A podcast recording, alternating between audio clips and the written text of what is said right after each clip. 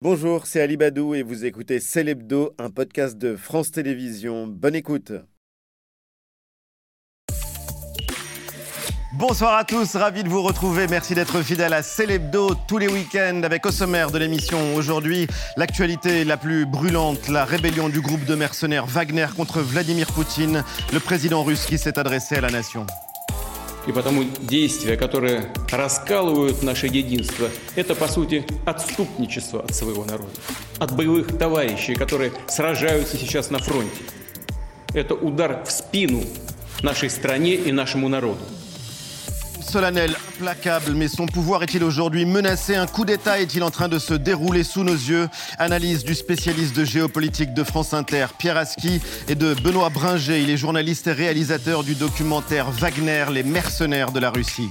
L'actualité politique de la semaine revue et corrigée par Jean-Michel Apathy. Ce sera dans Étonnant Non? Les grandes vacances qui arrivent, les professionnels du tourisme prévoient un été exceptionnel, les tendances, les bons plans pour des vacances pas chères et loin des foules. On en parle avec le secrétaire général du Routard, Gavin Clemente Ruiz. Les sapeurs-pompiers aussi à l'honneur dans Célébdo. Ils étaient encore en première ligne après une explosion il y a quelques jours à Paris. Ils se préparent à faire face aux incendies de l'été. Profession sapeur-pompier pour tout savoir sur ces héros du quotidien. Le porte-parole des sapeurs-pompiers de France, Éric Brocardi, nous rejoindra. Ces podcasts cartonnent, des séries sous forme de portraits audio téléchargés par des millions de personnes. Après Cléopâtre, Pétain, Léon Blum, le producteur de France Inter, Philippe Collin, raconte le parcours et l'héritage de Simone de Beauvoir. Je n'ai jamais pensé que j'avais raté ma vie. Je suis extrêmement contente de ma vie. J'ai réussi ma vie puisque j'ai réussi à peu près tous mes rêves. Le Castor, Simone de Beauvoir, itinéraire d'une jeune fille rangée, c'est génial et on en parle avec Philippe Collin tout à l'heure. Après vue, rencontre avec Max Hurdebourg, un homme qui a consacré sa vie à la protection des gorilles. Il viendra nous dire pourquoi il est urgent de sauver ces grands primates, nos cousins aujourd'hui menacés de disparition. Et dans la suite de l'émission aussi, un jeune chef star des réseaux sociaux, Nabil Zemouri, alias chef Enzem. Il transforme les recettes du quotidien pour en faire des plats extraordinaires.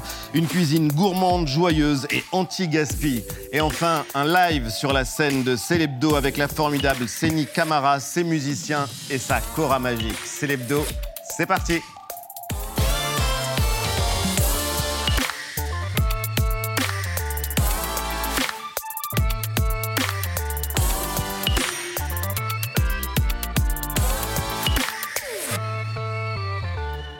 C'est l'hebdo avec la bande que je suis ravi de retrouver. Mélanie, Jean-Michel, Eva, Antoine. Tout le monde bien Bonjour, ouais. Très bien. Vous êtes prêts pour les grandes vacances? Ah, ça approche, ça approche. Très grandes vacances. Les grandes vacances, et c'est malgré tout pourtant l'actualité la plus tragique qui est en train de se dérouler euh, sous nos yeux avec une histoire qui euh, s'écrit peut-être en Europe. La Russie en pleine crise, de nombreux combats, la révolte des mercenaires de Wagner qui menacent Vladimir Poutine. Ces mercenaires qui ne sont plus qu'à 350 km de Moscou alors qu'il est. Vladimir Poutine prenait la parole il y a quelques heures à peine. Эта битва, когда решается судьба нашего народа, требует единения всех сил, единства, консолидации и ответственности. Когда в сторону, и потому действия, которые раскалывают наше единство, это, по сути, отступничество от своего народа, от боевых товарищей, которые сражаются сейчас на фронте. Это удар в спину нашей стране и нашему народу. Que se passe-t-il en Russie? Les origines de cette confrontation expliquées par nos invités Benoît Bringer, réalisateur du documentaire Wagner, les mercenaires de la Russie, et Pierre Aski de France Inter. Ils sont dans Célébdo. Bonsoir à tous les deux et bienvenue. Merci d'avoir accepté notre invitation. Pierre Aski, je ne vous présente pas géopolitique sur France Inter. France Inter d'où vous venez justement pour nous rejoindre. Benoît Branger, vous êtes grand reporter, réalisateur de ce documentaire Wagner, les mercenaires de la Russie, qu'on peut voir sur euh, arte.tv. On va d'abord partir de la situation la plus chaude. Quelle est la situation en Russie ce soir et est-ce qu'on peut parler tout simplement de coup d'État, Pierre? Alors techniquement, euh, c'est plus euh, une rébellion puisque c'est un groupe armé qui n'est pas issu des forces armées euh, nationales, puisque c'est une milice privée, euh, une société militaire privée, qui a pris le contrôle de Rostov, qui est une ville d'un million d'habitants dans le sud, qui est un carrefour militaire important, et une colonne qui monte vers, euh, vers Moscou. rien que de dire ça, ça paraît surréaliste dans un pays aussi puissant que, que, la Russie. tout ça s'est fait avec très peu de, de, de, combats. Euh, il y a un endroit où il y a eu trois hélicoptères abattus, ailleurs il y a eu des camions qui ont brûlé, mais pas de, de, combat important. Cette colonne monte vers, vers Moscou, elle est à 350 km à peu près. Il y a un barrage qui a été établi par l'armée russe, par le FSB, par la garde présidentielle, qui sont les, les, forces structurantes de défense de la capitale, à 100 km de Moscou.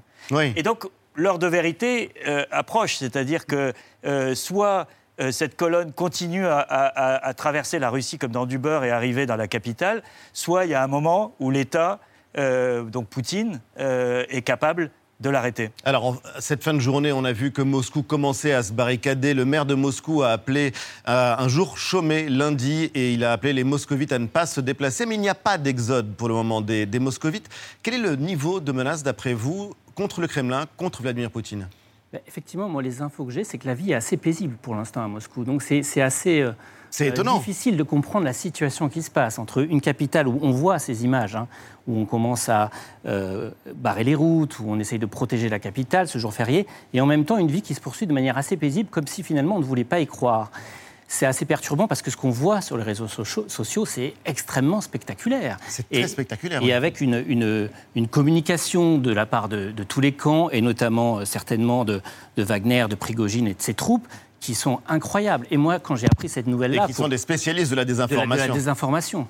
Et un effroi, moi c'est un effroi qui m'a saisi quand j'ai travaillé depuis aussi longtemps sur ce, sur ce sujet. On va y venir d'ailleurs, Pierre. ce qui est très paradoxal, c'est que la population civile est totalement à l'écart de ces événements. On n'assiste pas à une révolution où il y aurait des, centaines de milliers de personnes dans la rue avec des slogans euh, contre le dictateur ou contre, ou contre le rebelle. Euh, on a un affrontement entre deux clans de, l'appareil de sécurité et une population qui est spectatrice, globalement. Ou qui essaye euh, d'acheter des billets d'avion hors de prix pour aller à Astana, Istanbul. Alors, il y a eu, il y a eu un exode de jets privés, soit, soit vers la Turquie, d'oligarques, soit vers la Turquie qui soit vers euh, Saint-Pétersbourg, en tout cas euh, fuyant de possibles combats à, l'intérieur même de Moscou. Poutine était à Saint-Pétersbourg, ça a été démenti Alors son avion, l'avion présidentiel a été euh, repéré quittant Moscou, mais ça ne veut pas dire qu'il était dedans. Il était dedans, mais ça ne veut pas dire qu'il n'y était pas, enfin on ne sait pas. on ne sait pas.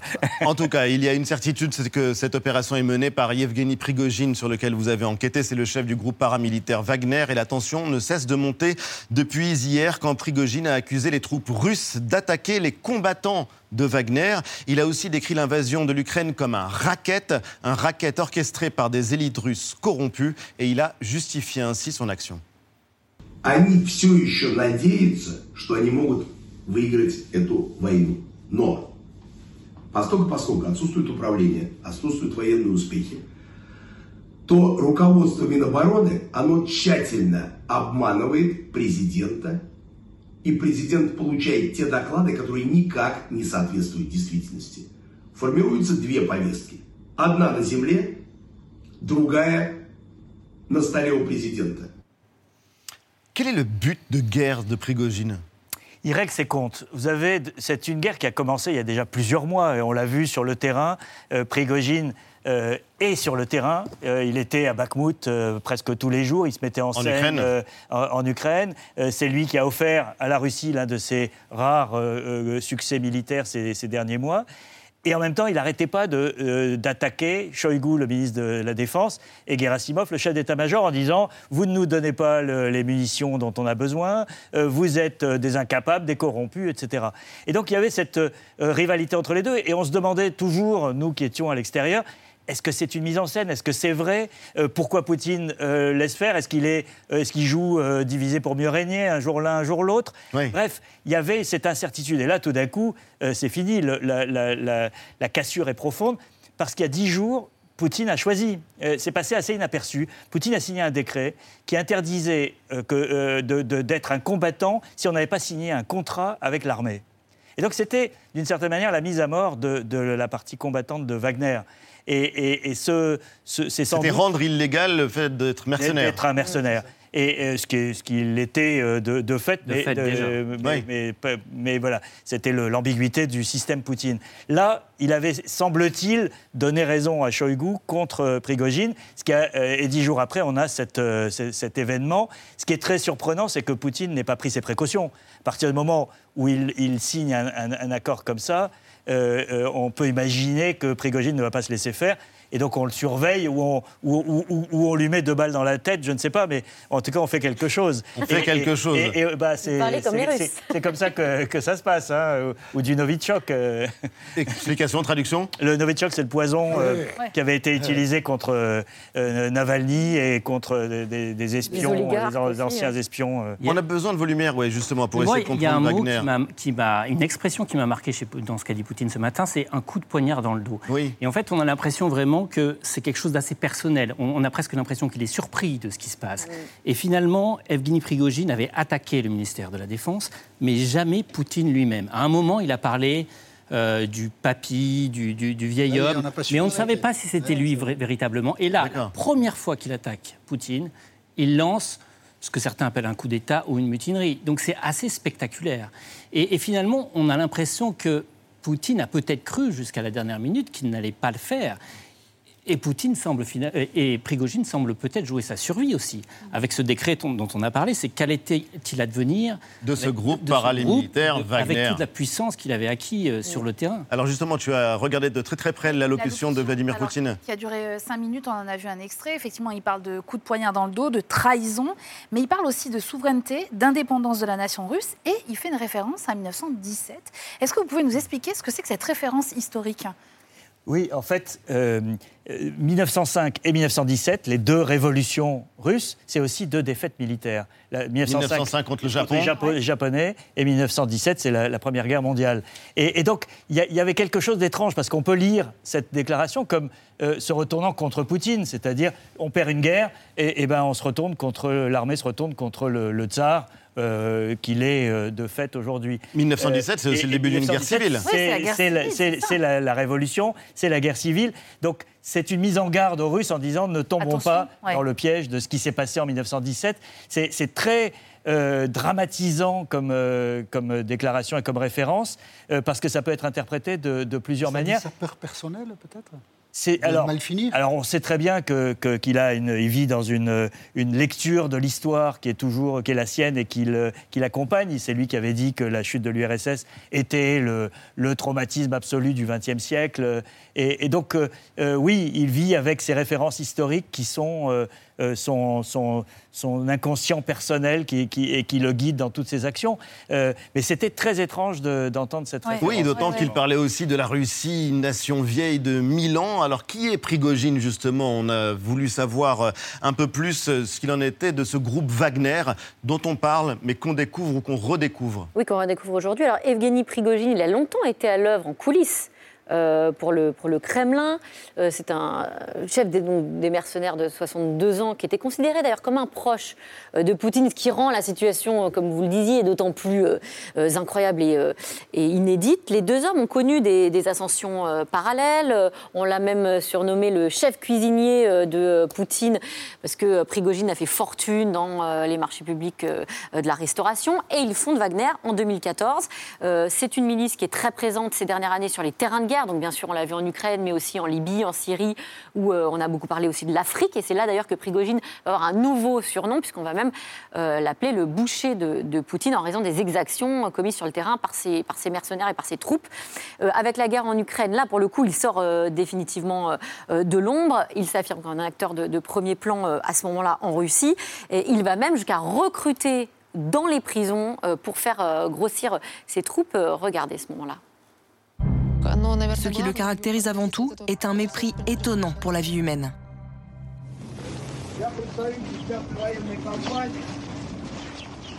Наверное, слышали, ЧВК «Вагнер» называется. Первый грех – это дезертирство. Никто не дает заднюю. Никто не отступает. Те, кто приезжает и в первый день говорит, куда-то я не туда попал, мы делаем отметку «дезертир», и после этого следует расстрел. Время на принятие решения 5 минут. Когда мы уезжаем, время заканчивается. patron de Wagner. Oui, c'est un extrait que vous proposez dans votre, euh, dans votre documentaire. hein, qu'on C'est la peut- première fois qu'il reconnaît être le patron de Wagner. Sur cette vidéo, c'est la première fois qu'il l'admet après des années et après avoir poursuivi tout le monde, menacé de mort, C'est ça, tous ouais. ceux qui enquêtaient ou disaient qu'il était lié à Wagner. il devient ensuite incontournable, puisque c'est euh, ensuite qu'il va pouvoir euh, euh, s'en prendre, euh, on l'a vu, à l'état-major euh, russe. Aujourd'hui, il affirme qu'il a 25 000 hommes sous sa, sous sa coupe. Alors d'abord, est-ce que c'est vérifié jusqu'où est-ce qu'il peut aller et est-ce qu'il a le, du coup, est-ce qu'il a les moyens de, euh, de ses ambitions quand on le voit vouloir euh, monter sur, euh, sur Moscou? Je- je- je- 25 000 hommes, c'est peut-être euh, pas autant que ce qu'il possède. D'abord parce que euh, il y a certainement euh, des réservistes ou des gens qui sont en réserve en Russie, qui ne sont pas sur le terrain, qui pourraient d'ailleurs être activés, qui sont peut-être déjà pour certains dans Moscou.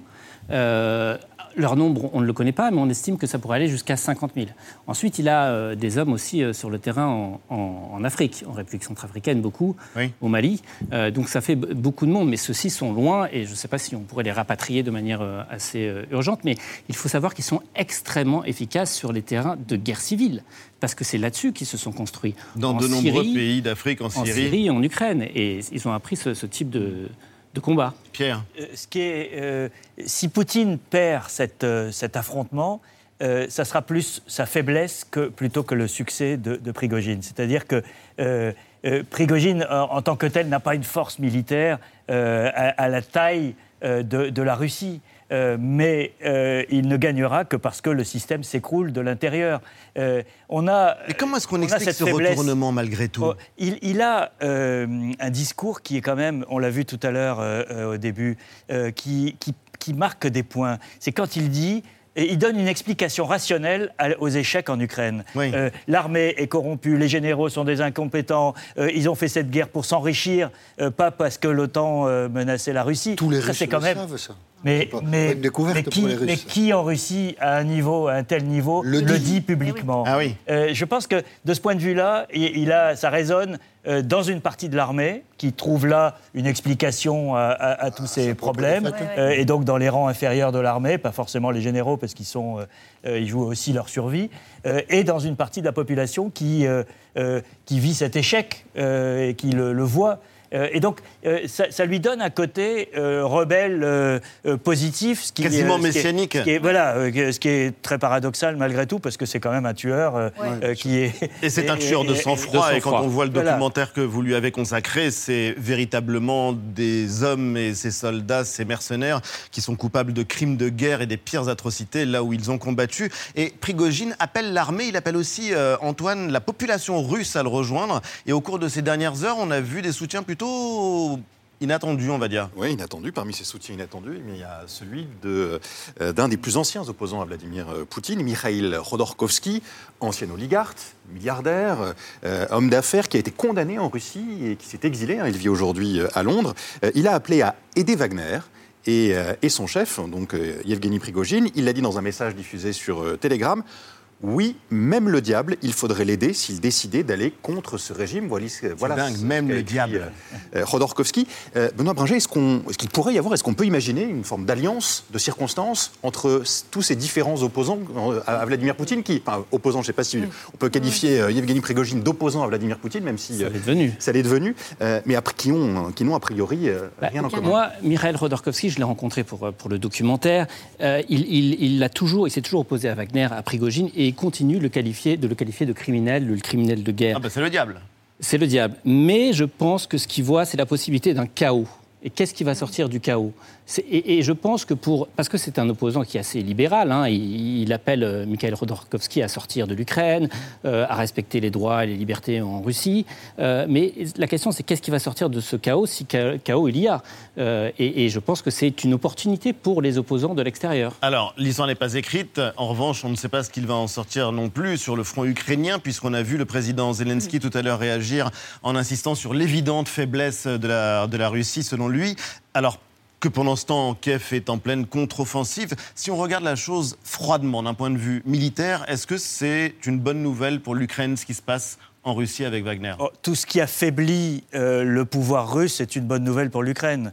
Euh, ça ne veut pas dire que, que ça changera du jour au lendemain, mais quand même, euh, on- on- souvenez-vous, il y a seulement 24 heures, euh, on était là dans- à analyser l'offensive ukrainienne en disant elle patine. Euh, Zelensky lui-même reconnaissait qu'elle n'allait pas aussi vite que, que prévu. Mais là, on donc, vient de était- l'apprendre justement à la seconde. Le président Zelensky annonce que les contre-offensives vont se poursuivre, et notamment dans l'Est. Oui, tout du à pays, fait. Et, sur le et front en est fait, de l'Ukraine. En fait, vous pouvez imaginer quand même que la motivation des troupes russes sur le front aujourd'hui, quand elles entendent ce qui se passe à l'arrière avec la- la, les- les- la bataille entre deux clans de, de- de ce qui était hier des frères d'armes, euh, malgré tout, euh, sur le front, euh, ne peut pas leur donner un moral et, et une motivation particulière pour, pour se battre. Donc, de ce point de vue-là, ça arrange euh, effectivement l'U- l'Ukraine. Et on peut imaginer que même si Poutine gagne cette affaire euh, et qu'il sorte vainqueur de cette confrontation, euh, il sera fragilisé. L'homme fort, il a construit toutes ses 20 ans de, de- de présidence sur le mythe de l'homme fort. Aujourd'hui, l'homme fort est, va sortir, quoi qu'il arrive, affaibli, Considérablement affaibli. de, de cette affaire. Donc, de ce point de vue-là, ça, ça change la donne euh, vis-à-vis de l'Ukraine, ça change la donne euh, vis-à-vis de tous les fronts sur lesquels la Russie est, influente. La Biélorussie voisine, euh, il y a- aujourd'hui des appels à l'insurrection des soldats biélorusses contre les Russes qui se sont installés dans le pays et qui ont amené, il y a quelques jours seulement, des armes nucléaires. Euh, c'est un phénomène important. Et, et puis la- l'Afrique, quand même, on en a parlé tout à l'heure, mais euh, euh, vous imaginez, vous êtes aujourd'hui le dirigeant du Mali, vous avez chassé les Français pour vous mettre, pour que votre sécurité soit assurée par Wagner, et vous avez Poutine qui dit Wagner sont des traîtres qui nous ont poignardés dans le dos. Votre sécurité, elle est, elle est, tout d'un coup un petit peu plus euh, relative. fragilisée. Donc ça a des, des- des répercussions et des, et des effets de, de, euh, de sens qui sont, euh, qui sont considérables. euh, ou, ou pareil pour la Chine, de- dernier mot, mais la Chine qui euh, euh, a, a cette alliance qui n'en est pas une, mais qui est quand même un, un- un des, des traits structurants de la politique étrangère euh, chinoise depuis une dizaine d'années, euh, qui doit aujourd'hui se poser bien des questions. D'un mot, Benoît, d'après vous, c'est l'initiative d'un homme seul, Prigogine, puisqu'on parle de Wagner, on parle de cet homme euh, et évidemment de son groupe. Mais est-ce que c'est quelque chose qui pourrait être influencé, instrumentalisé par euh, d'autres, peut-être, au sommet du pouvoir russe pour se débarrasser de Vladimir Poutine? C'est une question que je me suis tout de suite posée parce qu'il y a beaucoup de, de- de- de gens de Wagner qui viennent euh, notamment du JRU, donc du service euh, de renseignement militaire, notamment le fondateur, GRU. enfin le, le commandant à la base sur le terrain qu'on appelle Wagner et qui a donné son nom euh, au groupe, est un ancien euh, du GRU. Euh, est-ce qu'ils ont, est-ce qu'il y a des soutiens à l'intérieur? C'est pas les échos qu'on me donne. Là, j'ai posé des questions à, des, des journalistes russes qui sont très connectés avec ces services de renseignement, et c'est pas les échos que j'ai pour l'instant. C'est-à-dire que j'ai plutôt l'impression que c'est lui qui va tout seul. Mais je pense qu'il faut. On va le voir de toute façon dans les prochaines heures, c'est-à-dire est-ce qu'il est rallié euh, par, euh, par des gens, de- de- de- par des militaires. Oh, par- qui sont autour de Poutine. l'histoire est en train de s'écrire. Poutine. Faut pas se tromper, hein, le type qui sort du bois, il faut Ouais. qu'il choisisse le bon plan. hein. Ça, c'est sûr. Un mot, vous pouvez nous parler des tatouages de ce Wagner? C'est ça, donc ce Wagner, Dmitri Outkin, euh, qui était le premier commandant sur le terrain, qui peut-être d'ailleurs est en, en- en charge de ce qui se passe en Russie en ce moment. On, le- Oui. on le voit sur les réseaux sociaux, il faudra le confirmer. Un tatouage SS et un aigle impérial euh, sur le torse. Cette photo, c'est une des rares qu'on a de lui. Elle a été analysée par des journalistes russes qui n'ont pas vu de signe de trucage. Voilà, donc ça montre un peu le personnage et le type de personnes qu'on a aussi dans le groupe de Wagner. Leurs- leurs- leurs actions, leurs exactions sont terrifiantes quand on plonge le nez dedans. En tout cas, euh, merci pour votre éclairage. Vous restez euh, tous les deux avec nous. On va revenir en France. Jean-Michel, étonnant, non? Silence Silence pour la France désormais euh, gentils avec les gentils et être méchants avec les méchants. Moi, c'est pareil, hein. je suis pas non plus d'accord avec tout ce que dit Mélenchon. Ça m'en touche une sans bouger l'autre. Ah là là, ces insoumis, ils sont infernaux. Donc je ne suis pas sûr que, euh, honnêtement, les nattes de Greta m'aillent super bien. Étonnant, non? C'était le geste de la semaine. On a vu Emmanuel Macron boire une bière cul-sec. Moi, j'en suis incapable. Une bouteille de bière. Dans les vestiaires de Toulouse. Samedi dernier, Toulouse venait de gagner le top 14. C'est du rugby. Alors, bien sûr, quand cette image a été diffusée, euh, les spécialistes de santé publique qui luttent contre l'alcoolémie ont dit c'est quand même pas terrible, monsieur le président. Et du coup, ça a amené le porte-parole du gouvernement, lui-même, ancien ministre de la Santé et professeur de médecine, à dire ce truc. euh, on voit la couche d'embarras quand même, que le médecin qui n'a jamais fait ça une fois dans sa vie me jette à la première bière. Warf, warf, monsieur euh, Véran. Calembour. Euh, mais le plus drôle, c'est le conflit idéologique que ça a déclenché au sein de la NUPES. Conflit idéologique. Absolument, parce que Sandrine Rousseau, l'écologiste, a vu dans le geste du président de la République, glou glou glou, elle y a vu la masculinité toxique. Et quand on a soumis la formule à Fabien Roussel, président des... Enfin, président, il peut-être pas président, patron des communistes, on va dire, euh, sur France Info, ah, il est tombé un peu de l'armoire. Roussel, on l'écoute. Je ne sais pas où euh, Sandrine Rousseau va chercher ses mots, mais boire une bière euh, avec eux, euh, bah, c'est la France. Et moi, ça ne me dérange pas. Au contraire. Enfin, je veux dire, il n'y a rien de choquant là-dedans. Boire une bière, c'est la France. Moi, j'aurais dit c'est la Belgique. Mais on, on, on, perd un peu la boussole. Ou la Chine. Avec Tsingtao. L'ancien président de l'Assemblée nationale, Richard Ferrand, a fait marche arrière. Marche arrière, complet. Et puis à toute vitesse en plus. Alors, Richard Ferrand, il faut faire un peu d'histoire. Ancien président de l'Assemblée nationale, et il a pris une sacrée veste il y a un an aux élections législatives. Et c'est la dernière fois où on l'avait entendu, il y a un an. On écoute. Ferrand, vous une petite question Non. Une simple déclaration de 30 secondes, pas une de plus, après sa défaite. Je veux évidemment adresser mes félicitations à celle qui l'a emportée ce soir et former pour elle, pour la France et pour notre territoire des vœux de plein succès. Depuis, on n'avait pas entendu Richard Ferrand. Alors, on, sait qu'il est très souvent à l'Élysée, qu'il a l'oreille du président, patati patata, mais on ne l'avait pas entendu. Et du coup, quand on a vu au début de la semaine une interview dans Le Figaro, on s'y est tous précipités. Enfin, tous que, tous ceux que Richard Ferrand peut intéresser. Ça fait sans doute du monde, moi en tout cas, j'ai lu. Et alors, Richard Ferrand a dit ceci À titre personnel, je regrette tout ce qui brille de la libre expression de la souveraineté populaire, et notamment la limitation du mandat présidentiel dans le temps, parce qu'on sait qu'Emmanuel Macron ne peut faire que deux mandats, il ne peut pas en faire trois. Et donc, Richard Ferrand, regrettant, il conclut en disant Changeons tout cela.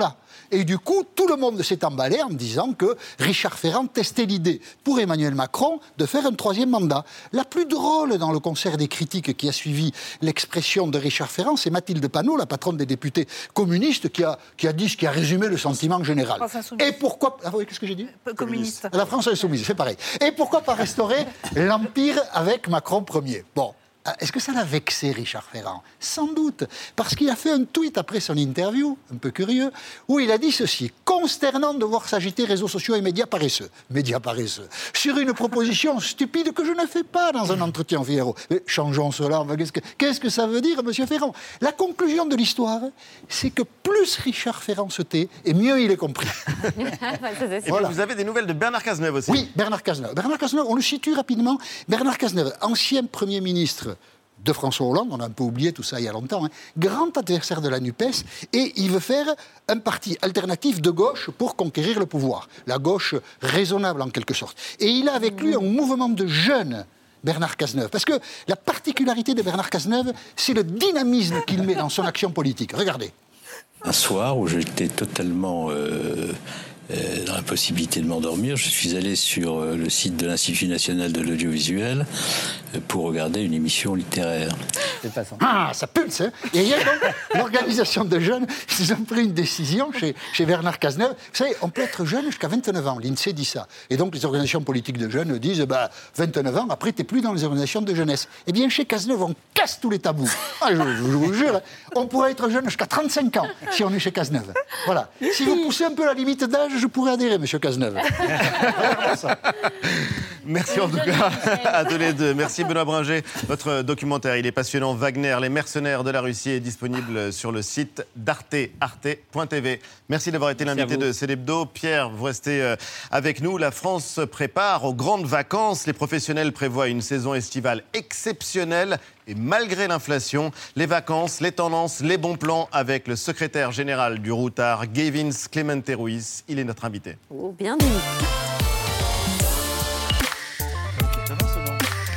Bonsoir et bienvenue Gavins. Vous êtes aussi rédacteur en chef du Routard Magazine. Vous nous montrez euh, la couve cette semaine. Ce mois-ci, nos vacances, euh, nos bons plans pour des vacances moins chères. On va en parler. D'abord, quelles sont les grandes tendances de l'été? La France. De destinations qui ont la côte. France, ça reste vraiment la destination des, des Français. Ça, la, la, Bretagne revient en force. Ouais. Euh, et puis toujours les pourtours, hein, les littoraux, euh, les Landes, le Pays Basque. Vous regardez Jean-Michel Ah, je sais pas, je sais pas, je sais pas. C'est le Pays Basque, oui. Je voudrais signaler que le Quai d'Orsay, là, cet après-midi, a dit euh, n'allez pas en vacances en Russie ou n'allez pas en Russie. Je pense que. Et oui, on a arrêté hein. de produire des guides il y a quelques années maintenant là, sur la Russie, en effet. Ouais, non, on a arrêté. Plus de guides. Tout annonce un nouvel été record. Malgré l'inflation, c'est assez euh, étonnant. 73% des Français ont l'intention de partir en vacances entre juin et septembre. C'est plus que le dernier record qui remonte à 2019, donc euh, pré-Covid. Ça vous surprend? Bah, je crois qu'on a tous envie de sortir. Hein. Après ces quelques années, euh, être resté euh, à la maison, là, hop, on peut se libérer. Alors, bien sûr, la France. Ce qui est sympa de voir, c'est qu'il y a toujours les littoraux, tout ça, mais l'intérieur des terres. On voit, par exemple, on a fait un petit sondage là, sur notre site internet euh, routard.com, euh, la Lorraine, par exemple. Euh, la Lorraine, Lorraine. euh, qui aurait dit la Lorraine? Oui. Eh ben, ça Moi, revient. ça- bien hein. on n'y c'est pense bien pas, la mais Eh ben, pourquoi pas Pourquoi Ah, pas? exactement, Exactement. Et même Euh, vous, on sait où vous allez passer vos vacances euh, grâce au fondateur euh, du, euh, du il, il Routard. vous a donné des, des- des tuyaux, non? Euh, Il l'a même écrit, en tout cas c'est public. Vous allez dans le Gers. Ouais, j'adore, j'adore cette région. Hoche, là, ce petit coin là, c'est vraiment très agréable, c'est très beau. J'aime bien le Gers. C'est pas, c'est pas la destination qu'on dirait en premier, où on irait en premier. Et pourtant, c'est le pas de côté. C'est ça qu'on met en avant. C'est vraiment euh, plutôt que Oui. d'éviter le, le surtourisme dans On les va en parler. hyper connus. Éviter la foule. Et dans votre magazine, justement, il y a un- une enquête sur le camping Ouais. qui n'est plus celui que vous croyez. Je mets les mots entre guillemets. On est assez loin du film euh, avec euh, le personnage de Chirac. mais en l'occurrence, Chirac. non, explication pourquoi est-ce qu'on est loin de, de l'image qu'on a du camping Eh ben parce que ça s'est renouvelé euh, depuis. on a un guide camping euh, routard depuis 2006. Et en fait, on a vu, mais alors, complètement le renouveau du camping. On dirait du camping, on dirait plutôt de l'hôtellerie de plein air. C'est le nouveau nom un peu. ouais. Ou glamping. Du glamping, le camping, Glam. glamour. Oui. Alors, on n'a plus la tente classique. On- Mais pour- du coup, les prix La ont canadienne. aussi. alors, c'est vrai que les prix ont monté. La bonne vieille Euh, et maintenant, on a des, des tarifs qui sont un peu plus élevés, mais c'était, ça partait de tellement bas, c'est vrai. On a quand même des, des campings municipaux euh, qui sont souvent en centre-ville de par l'histoire, et ben, qui permettent d'avoir des, des 20, 30 euros la nuit. Ça reste abordable quand on est à 3-4 personnes, une famille, c'est vraiment sympa. Et vous les connaissez, et d'où l'utilité euh, du routard. Alors Ouais. beaucoup d'entre nous euh, se réfèrent euh, aux différents labels. J'imagine que beaucoup euh, se réfèrent aussi au nombre d'étoiles, par exemple, pour euh, faire leurs réservations, les épis. Ouais, Les épis. Pas Ouais. facile de s'y retrouver en tout cas. Et oui, alors c'est difficile de s'y retrouver. Figurez-vous qu'il y a un documentaire qui est diffusé sur France 5 mardi à 21h qui revient sur ces attributions d'étoiles et autres labels euh, pour choisir un hôtel, un gîte euh, ou un camping. C'est l'organisme Atout France qui attribue euh, les fameuses étoiles et pour cela, il y a un nombre incalculable de critères qu'il faut remplir, le tout étant vérifié par des inspecteurs qui dépendent d'un cabinet euh, d'audit. Contrôle très strict à première vue, mais qui n'empêche pas certaines décon- déconvenues. Et les journalistes du documentaire se sont rendus dans un hôtel, écoutez bien, 3 étoiles à Saint-Raphaël. Bon, cet interrupteur ne mène à rien. Donc Voilà, qu'il faut brancher ses propres éclairages. C'est vraiment. Un trou, il n'y a pas de clé, pas de poignée. J'ose pas vraiment fermer le placard parce que je sais pas si je le réouvre après. Le pire nous attend dans la salle de bain. Ampoule grillée, joint inexistant ou très abîmé, plafond effrité, Oh, ça tombe. Il y a du rafistolage de fortune. L'hôtel ne remplit pas les principaux critères d'un 3 étoiles. Oui, euh, la conclusion, elle est Oui. évidente quand vous voyez les images. Oui, on comprend bien que ça ne ressemble pas à un 3 étoiles.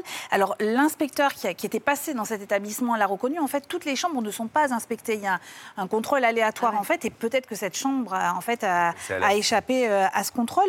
Est-ce que le processus d'attribution des étoiles vous paraît euh, pour le moins manquer de transparence? Bah, C'est vrai qu'il y a des- des- des- une grille de catégories, de, de- il y a plein de choses à remplir. Parfois, par exemple, pour les campings, si, si- si je prends cet exemple, il f- euh, la, la- la piscine ne fait pas partie de l'attribution des étoiles. Ça dépend des... Oui. des- c'est complètement hallucinant. d'ailleurs, dans le routard, il n'y a pas d'étoiles en fait. Bah non, dans le routard, on, écrit déjà, on met pas d'étoiles, on met, euh, on, on met que les adresses qu'on aime, on- celles qu'on n'aime pas, bah, on n'en parle pas parce que ça nous laisse beaucoup plus de place pour parler que de celles qu'on aime. Donc vraiment, euh, non, on met pas d'étoiles, nous on donne notre avis, c'est très subjectif, c'est pour ça que je crois on aime bien le routard. Et alors ça, c'est aussi euh, une question qu'on va vous poser, Pierre, parce que c'est vrai que c'est l'un des fléaux de la mondialisation, et en l'occurrence, c'est le surtourisme, le surtourisme sur lequel vous revenez euh, assez longuement, parce que c'est un fléau, notamment une menace pour l'environnement. Oui, 95% des touristes qui euh, se concentrent dans 5% du globe. Ça, c'est dingue. Ouais, c'est dingue. fou. Et c'est l'édito d'ailleurs du, euh, du Routard Magazine qui est écrit par euh, le directeur des guides du Routard, Philippe Glohagen, qui met donc les pieds dans le plat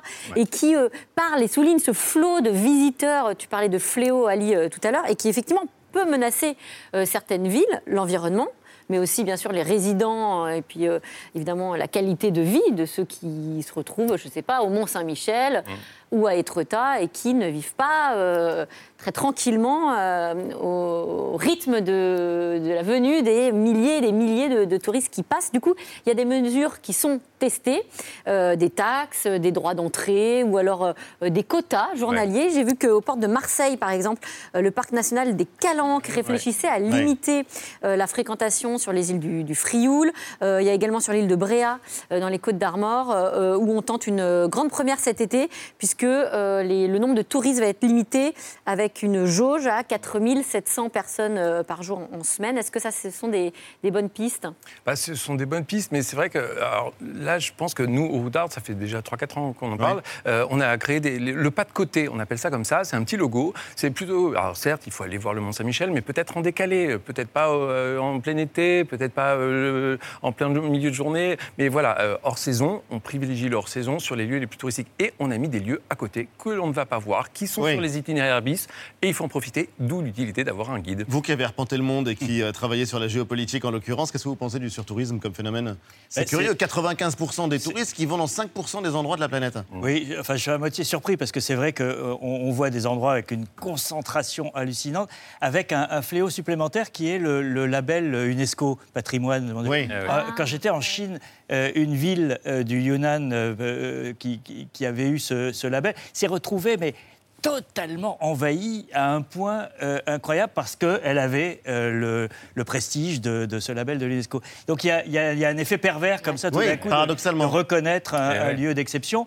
Mais c'est très difficile. Mais moi, je suis d'accord qu'il faut pousser les gens à faire le pas de côté parce que c'est, c'est le, le- d'abord c'est, plus, C'est plus agréable aussi plus agréable pour le ouais. visiteur, pour pour les gens qui sont euh, dans le pas de côté. et Qui, Mais d'ailleurs, le gouvernement travaille avec des influenceurs pour justement qu'ils Oui. valorisent d'autres lieux Oui, où on va Comment est-ce que vous faites, vous d'ailleurs euh, la Côte d'Azur.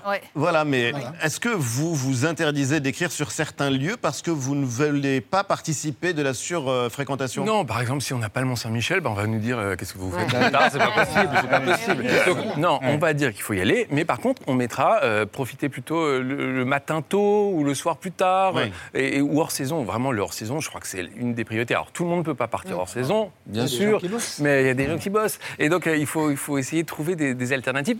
Et, euh, on peut aller au Mont-Saint-Michel, et à côté, bah, on peut aller sur une petite plage au sud de Grandville. On peut faire plein de choses. Il y a plein de choses à faire. Exemple d'ailleurs, qu'est-ce que vous nous recommandez? Moi, euh, moi, j'aime bien aller sur la plage de, de, de, de Julouville, juste à côté. Il y a, il y a une- Julouville? Julouville. Julouville. Je note. Vous, vous connaissez vous avez Dans le Cotentin. Dans le Cotentin, j'aime bien. euh, on, on peut, Antoine se- connaît. on, on peut se promener. Vraiment, sur le, le Mont-Saint-Michel, il y, y a- il y a tellement de choses autour. Euh, on peut aller euh, un peu plus loin euh, dans le Cotentin. C'est vrai qu'il y a des, des endroits où on se retrouve quasiment tout seul parfois. hein. C'est vrai que. Donc il ne faut pas dire vos plans. Moi, si je Parce que là, Ah, ça dans le partage, c'est- la regardent. liberté, c'est ça le routard. Ça vous répartissez la quantité. Mais oui, en fait, c'est ça. Et vraiment, je crois que, Oui. sans être démago, je crois que le routard ou tout guide, c'est vrai que ça aide à, bah, à élargir les, les- les chemins de tous nos visiteurs, de tous nos voyageurs, parce qu'on peut aller trouver d'autres choses. Il n'y a pas que le Mont-Saint-Michel dans la vie. Il n'y a pas que le Mont-Saint-Michel dans la vie, et puis il faut aussi penser aux Français qui, eux, n'iront pas en vacances. Oui, encore faut-il pouvoir partir en vacances. Euh, 40% des Français environ, hein, chaque année, ne partent pas en vacances, faute d'argent. Un constat qui a poussé cinq députés de gauche, dont l'insoumis François Ruffin, à présenter cette semaine une proposition de loi, un texte qui instaurerait un droit aux vacances pour tous. Avec à la clé euh, plusieurs pistes, en voici deux. L'universalisation des chèques vacances et euh, l'adaptation des prix des transports. François Ruffin avait proposé il y a quelque temps la gratuité des péages pendant l'été, ou bien encore des billets de train à, à 1 euro. Euh, les vacances est un sujet politique, on le sait depuis notamment euh, depuis le Front Populaire, hein, oui. avec les congés payés. Mais est-ce que ça reste aujourd'hui, Jean-Michel, un sujet politique important?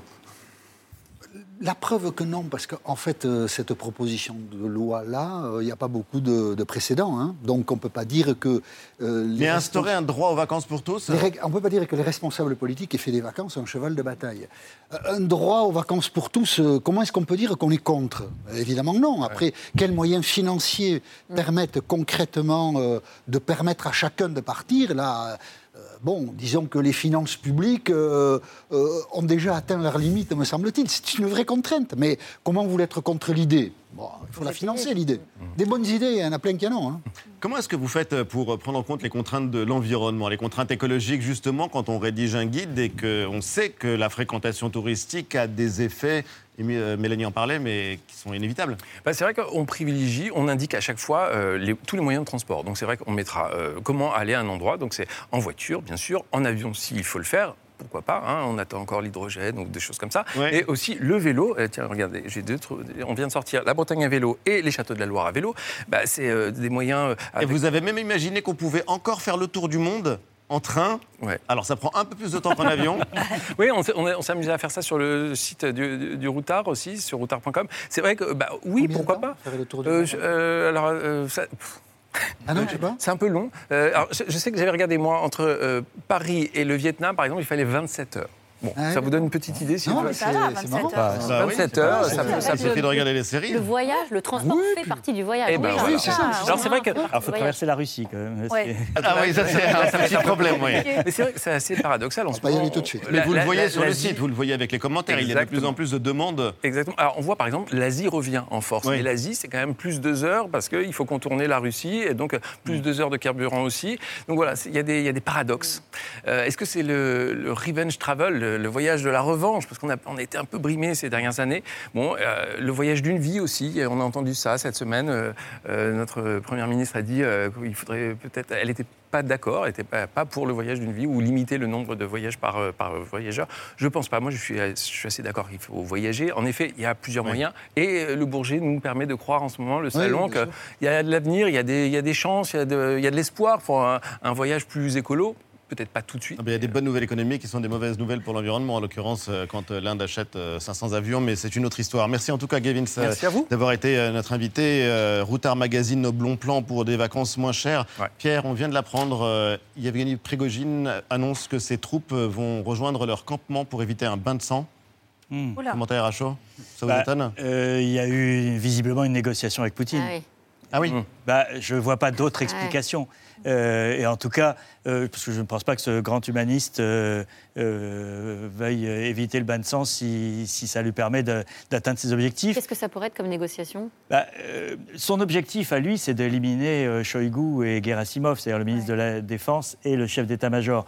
Euh, Est-ce qu'il y a un partage du pouvoir militaire qui euh, euh, sortira de cette euh, négociation? C'est le Euh, président de Belarus qui dit qu'il va avoir négocié. ah oui, bah écoutez, c'est c'est intéressant parce que effecti- effectivement, euh, ça veut dire qu'il a fait un coup de pression et qu'il a quand même obtenu quelque chose parce qu'il n'arrêterait pas s'il n'avait pas obtenu quelque chose. Donc il y a eu, il y a eu négociation euh, d'une manière ou d'une autre, peut-être par euh, Loukachenko.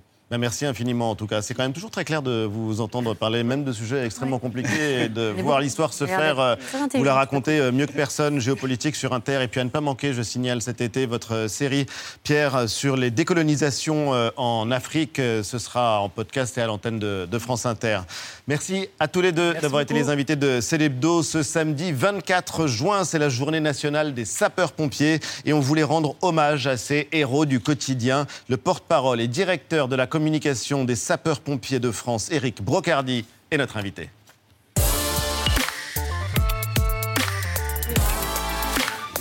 Bonsoir et bienvenue. Merci, infiniment d'avoir accepté notre invitation. Une journée euh, nationale pour découvrir euh, votre métier, ouvrir les portes des casernes euh, aux Français. C'est une journée qui est importante pour vous? C'est une journée qui est extrêmement importante. C'est une journée très particulière. C'est un moment de reconnaissance, c'est un moment aussi de recueillement pour penser à tous nos collègues qui sont décédés malheureusement en intervention. Il y a 1588 orphelins de sapeurs-pompiers aujourd'hui en France à prendre en charge par l'œuvre des pupilles. 1500 88 orphelins de sapeurs-pompiers aujourd'hui. Donc ça fait partie aujourd'hui effectivement aussi de ce contact avec la population qui est extrêmement important avec ces journées portes ouvertes, ces congrès départementaux qui ont été organisés.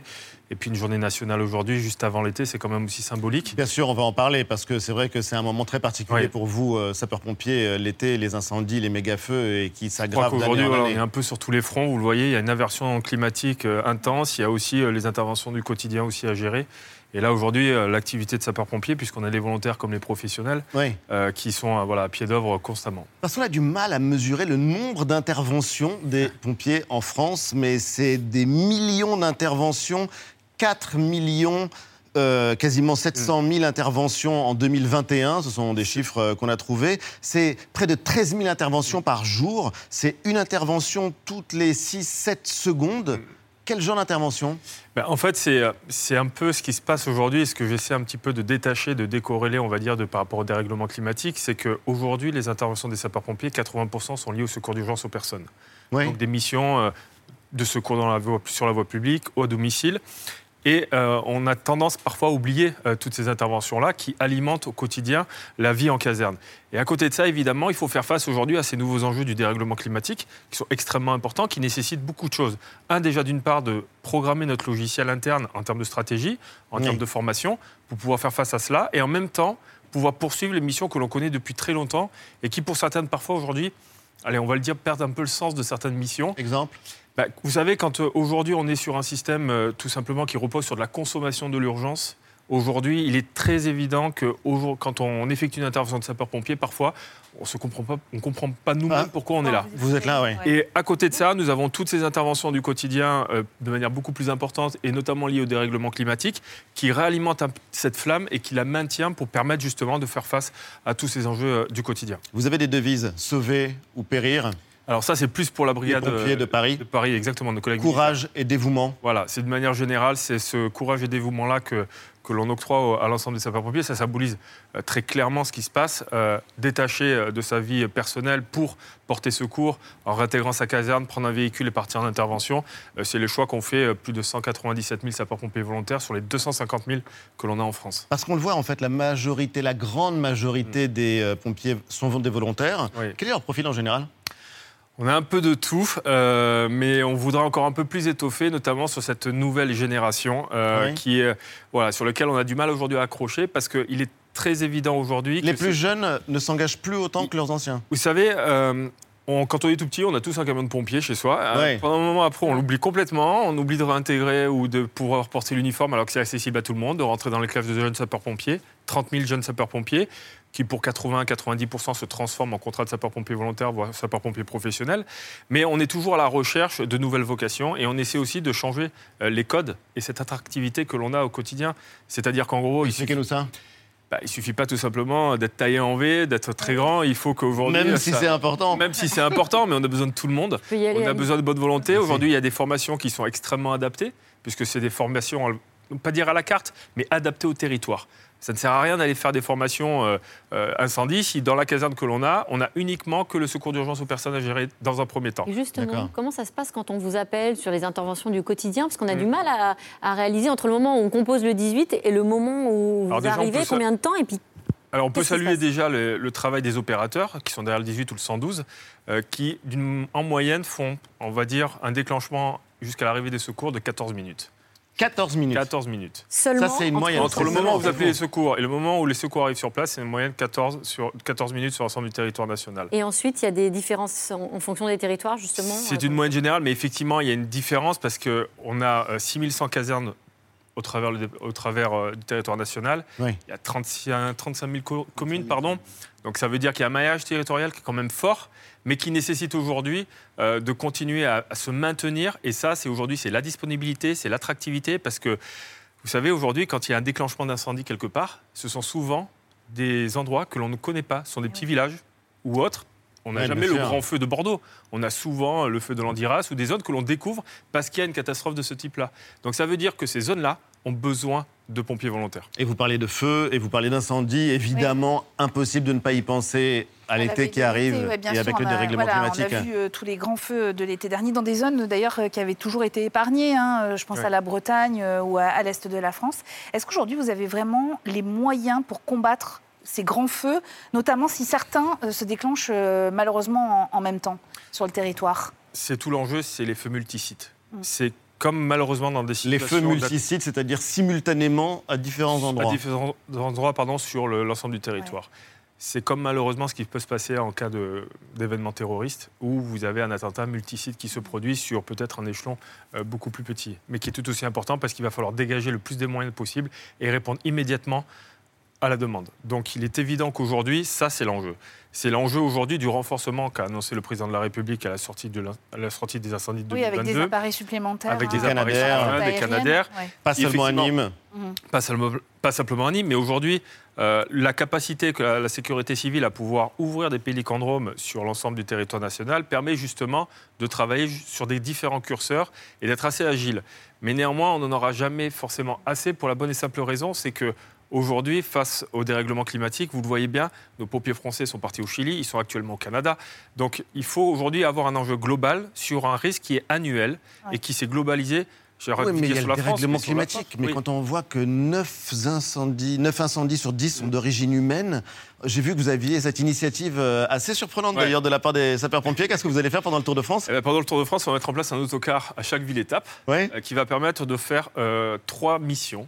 Très, euh, qui sont les piliers en fait de la résilience des territoires. C'est un déjà d'une part des actions de prévention, des actions de sensibilisation et des actions de promotion pour le Vous allez vraiment distribuer un million de cendriers. Alors, avec la Confédération des buralistes, on a 1,5 million de cendriers de poche à distribuer. Avec euh, Disney, on a aussi un programme euh, lié à la protection Non. de l'environnement, de l'environnement justement pour éduquer le- les enfants et les parents à- au bon geste et au bon comportement face aux risques domestiques, face aux risques des environnements. Et donc tout cela aujourd'hui vient se mettre en œuvre sur une fête extrêmement populaire, qui est le. Tour de France. Et donc on invite tout le monde à venir nous rendre visite. Tout est marqué sur pompier.fr. Et en plus, euh, ceux qui ont participé à cette campagne auront leur prénom indiqué sur l'autocar. Donc on a eu, Non, on a eu un don de même 3000 de, de penser 3000 qu'il faut encore distribuer des cendriers de poche euh, aux gens. Enfin, Mais- si les gens ne comprennent pas qu'un mégot euh, sur euh, un terrain sec, ça, À l'issue ça de- provoque un incendie. À l'issue, ça- à l'issue, euh, des incendies de 2022, il y a une mission qui a été donnée par le président de la République et le ministère de l'Intérieur sur le sujet justement de comment faire pour améliorer à la fois notre niveau de matériel, à la fois l'adaptation des territoires face au risque. Et le premier chapitre, le plus important de tous, c'est l'éducation du citoyen face au risque. Bien sûr. Aujourd'hui, vous avez deux tiers euh, des communes qui sont au moins touchées par un risque majeur en France. Donc ça veut dire que si on n'éduque pas la situation par, la- les, les citoyens par rapport à cela, on risque encore de creuser un fossé et de consommer encore de l'urgence et de ne pas permettre à l'ensemble des secours d'être hyper stratégique dans son déroulement des opérations de secours. Et c'est vrai qu'il y a parfois de l'imprévu, on l'a vu avec Antoine, c'est vrai, ça nous a sidéré en fait. L'imprévu à Paris, par exemple, en plein 5e arrondissement, une explosion, vous devez intervenir, il y a évidemment d'énormes dégâts. Et puis il y a aussi la beauté de certains gestes, puisque vous avez permis de sauver euh, une femme qui venait d'accoucher et vous avez prodigué les premiers soins pour Bah, cette femme et son bébé? Sur cette euh, partie d'intervention, voilà, c'est tout le, on va dire, euh, tous les honneurs vont à la brigade des sapeurs-pompiers de Paris, évidemment, Ouais. mais des interventions comme celle-là, on en a vu aussi effectivement à Marseille avec le bataillon de marins-pompiers de Marseille. On en vit effectivement au quotidien. On a eu les- aussi les, les malheureux incendies qu'il y a eu dans l'Aisne et aussi à sûr. Bois-en-Velin en fin d'année 2022, début d'année euh, 2023. Donc, euh, vous voyez qu'on est sur de multiples paramètres. Et là, aujourd'hui, on a besoin nécessairement que les citoyens nous aident. On a besoin que les gens appliquent l'obligation légale de débroussaillement si on parle justement des incendies de forêt. On a besoin que les euh, citoyens s'équipent à l'intérieur de chez soi de détecteurs de fumée. Ça reste Bien des sûr. choses simples mais qui pour nous rendent la vie non seulement facile et permettent d'éviter des drames et des catastrophes. Nous Merci. sommes là pour secourir, protéger et prévenir les gens. Merci infiniment, Merci Eric. Brocradi. On doit vous dire euh, bonne fête, bon courage. Eh ben, bonne fête, Bonne à fête. l'ensemble- bonne fête à tous les Et sapeurs-pompiers vive les sapeurs-pompiers de Merci France. beaucoup. Merci à infiniment. C'est l'hebdo continue juste après la pub avec Vue, un podcast absolument génial consacré à Simone de Beauvoir, un homme qui consacre sa vie à sauver les gorilles, un jeune chef qui pratique la cuisine anti-gaspi et un live sur la scène de C'est l'hebdo. À tout de suite.